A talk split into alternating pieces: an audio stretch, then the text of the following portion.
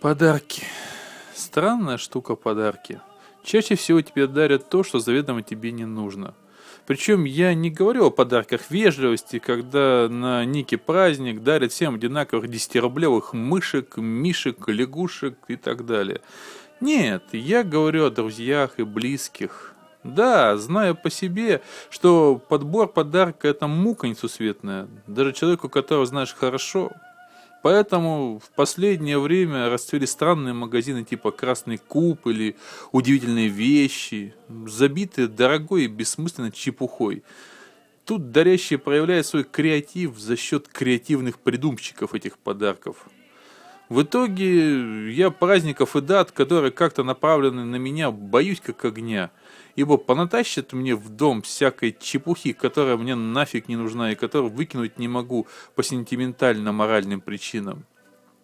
Как-то помню, спасаясь от ненужных подарков, я сказал, подарите мне плюшевого мишку или собаку. Я посажу его на стол, и будет он фотомоделью для моих фотоэкспериментов по мобильной фотографии.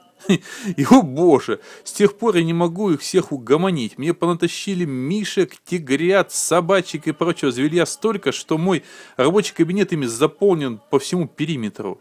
Сразу вспоминается Синека с его предупреждением бояться своих желаний. И вот у меня хватает теперь плюшевых моделей для экспериментальной фотографии. Но мне все время кажется, что скоро они меня выгонят из дома а мой дом будет царством этих плюшевых зверюшек.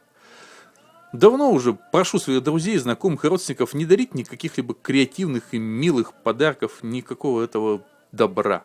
Всем объясняю, что, ну, как сказать, э, что станет для меня желанным подарком, все равно вам не купить, ибо это, ну, дорого. Как вы то, что мне нужно, вот реально то, что я желаю, я обычно вот сразу почти воплощаю в жизнь.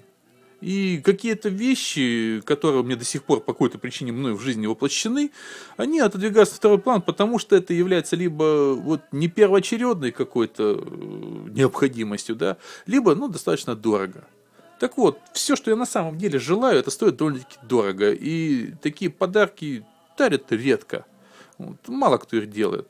Кстати, все, что я так или иначе хочу, есть в моем списке желаний. Есть такой специальный сервис, да, мой ваш лист. И там Э, я практически такой для себя, по большому счету, составляю список того, что я сам себе бы желал. Отличная придумка.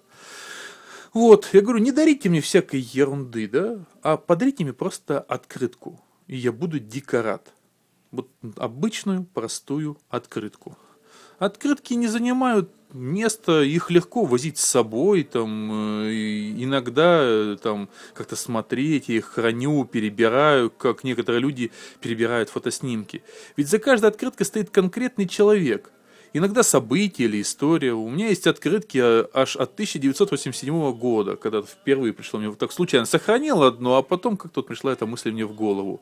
Есть из 90-х, есть от людей, с которыми я по каким-то причинам сейчас не общаюсь. Есть даже тех, кого уже больше нет. И поэтому цены те открытки, которые написаны собственной рукой, где человек вложил некий труд, вот, свое творчество, энергию, оставил вот свой след на этой бумаге. Любая открытка, вот обычная почтовая куплена просто на почте за рубль или сколько они сейчас там стоят, я не помню. Вот обычная открытка, которая вот приглянулась именно тому, кто эту открытку хочет подарить. Вот она ему понравилась по какой-то причине. Он взял и сам написал две строчки, может быть, там, не знаю, одну строчку, неважно. Вот именно такая открытка, не дурацкий хелмарк, что штампов, штампованными фразами, которая одна на всех. Эти хелмарки это что-то скорее типа такой отмазки. А, гад, ты хочешь открытку? Ну на тебе, подавись. Вот такой я странный насчет подарков. Хэппи пёзни меня. Всего доброго.